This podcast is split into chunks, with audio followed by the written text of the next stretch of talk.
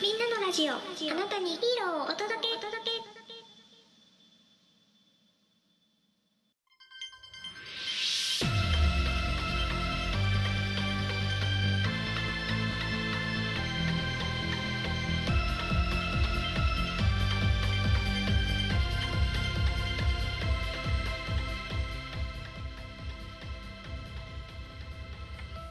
みんなをラジオへようこそ。この番組はあなたにヒーローをお届けをキーワードに特撮やヒーローのマニアックなお話やそうじゃないお話を紹介する番組でございます。メインパーソナリティはしゅんですよ。ろしくお願いいたします。えー、本日ですね9月15日、えー深夜なんですけどえー Apple 製品ね発表会ってますね。今ちょうど Now なのかな。で途中まで見てたんですけど iPhone ね、えーレンズがペッパーくんとかまた言われてますね。iPad も出たし Apple Watch も出たし iPad mini もねたくさん出てて、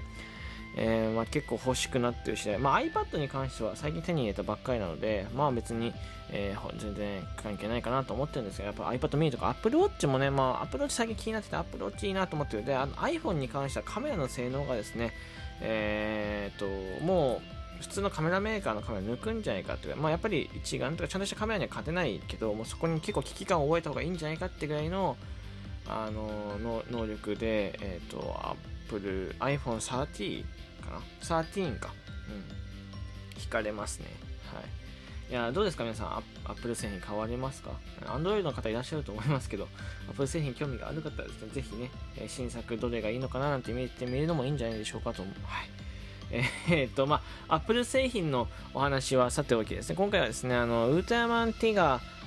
というか、まあ、うあのウルトラマンティガと,、えー、と長野くんあのいわゆる、えー、第5隊員のですね、えー関係性ですねえー喋っていこうかなと思っております、うん、で主にウルトラマンクロニクル Z ヒーローズオデッセイという作品があってこれ何かというと、まあ、平成、まあ、令和を、ね、代表するウルトラマンティガと、ね、ウルトラマン Z を、ね、フィーチャーしてなんだろう、まあ、いわゆる武勇伝をね、えー語っていくっていう番組だからその作品と作品のバツナギみたいな番組があって、えーそこでウルトラマンティガを、えー演じてた V6 の長野くんがですね実際映ってないっていう事件があってこれ結構有名なお話でなんかそのティガが主にこうピックアップされて平成3部作の中で主にバーンってピックアップされてて、まあ、代表なっていうのに第5隊員が全然映らないと、えー過去のね回想シーンとかある中で第5隊員だけが映ってない。第5第51話とかね映ってるのにあのその長野くんだけ綺麗に映ってない。これねあの長野くんがティガを黒歴史にしてるんじゃないか説あるんですよ。そう。ただそれは嘘で、えーインタビューとかにも答えてますしあの真骨頂っていうおもちゃがあるんですそこが出た時にも、えーウルトラマンティガ、えーの CM で長野くん出てますしあと2011年とかの映画でも、えー、とかなりね、あのー普通に変身してるんですよね。小道具記念にもらった小道具使って変身してるシーンがあったりして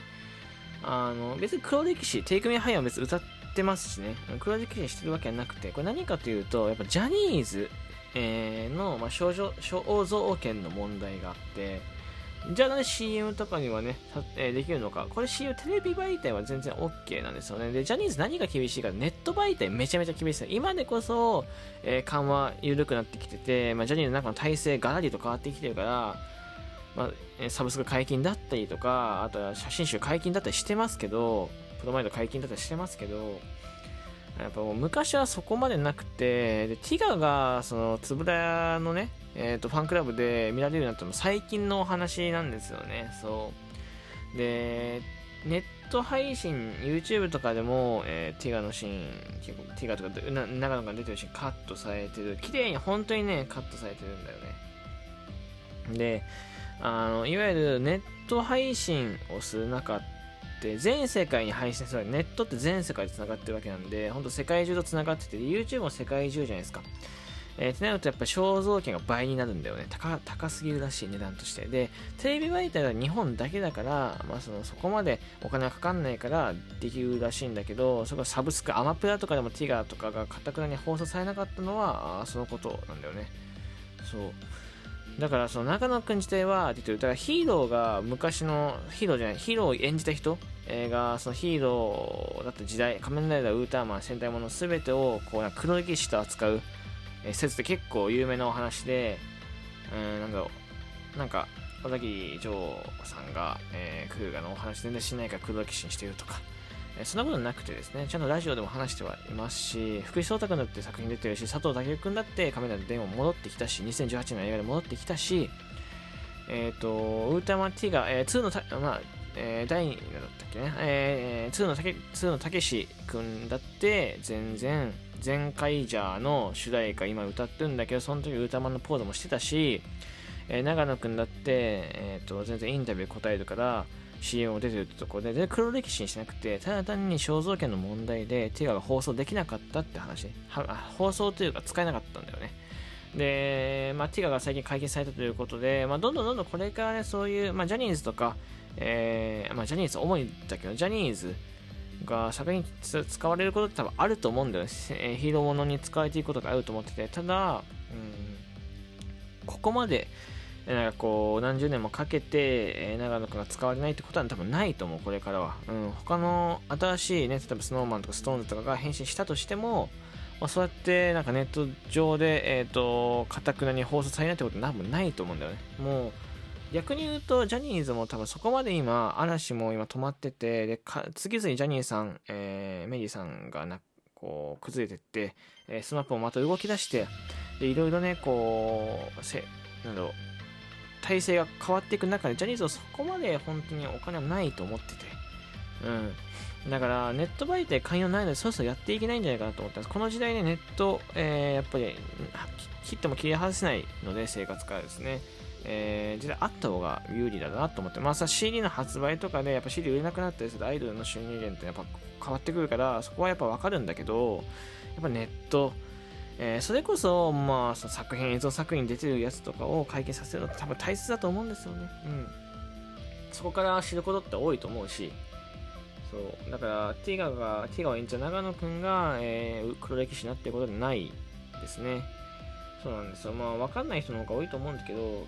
本当になん映ってないんですけどね。あのー、じゃあなんでクロニクルえー、ヒローズ・オデッセイ映ってなかったんですか？って言うと、まあ、あの、つなぎだからもね、予算が足りない、予算をそこまで積むことができなかったとか多分本音だと思ってます、僕は。うん。その、つなぎの作品で、えー、ジャニーズ高いお金を払って、えー、長野くんを映させる。これは、そんなにメリットがあるのかないのかって言ったらないよね。だったらお金貯めてて、えー、本腰入れてるような、その、サブスクのところにお金を払った方がいいんですよ。絶対に。それで、ティガなんてしかも平成を代表する、えー、ウルトラマンの起点となった作品で、これが映れないっていうのはやっぱりね、言いたいかなと思ってて、やっぱお金払ったんだと思う。うん。だからこそ、ウルトラマントリガーが今こんなにも流行ってるんだと思う。ウルトラマントリガーはティガをね、まあ、モチーフにして、まあ、かなり続編でもパロディも何でもなくて、新、あ、もう全く新しい作品なんだけど、原点というか、参考にしてるウルトラマンティガーでほとんど、まあ、似てるなと思うんだけど。あくまでも原点、坂本浩一監督ですね。これ仮面ライダーとかでもいろいろ監督してる、えー、監督してて、坂本さんが作ってる作品ってめちゃめちゃ面白いから、えー、この辺も次ね、ピックアップで喋っていきたいなと思っております。はい。えー、とにかく今回はですね、長野くんと歌マティガの、えー、つながりと関係性について喋っていきました。いかがでしたか？あ、まあ、こういう肖像権の問題もあるのでね、まあ、あのジャニーズって難しいですよねとか、まあ、意外とウルターマンとジャニーズしっかりとつながってたんだなとか、別に仮面ライダーとウルターマンが、こう、なんだろう、敵対視してるわけでもないから、なんだったらこう関わってる時もあるからね、その辺はないと思います。ヒーロー同士で何かあるってわけでもないし、黒歴史にしてるわけでもないし、ただ単に肖像権の問題、お金のの問題ってね、シビアな世界ですねってお話でございました。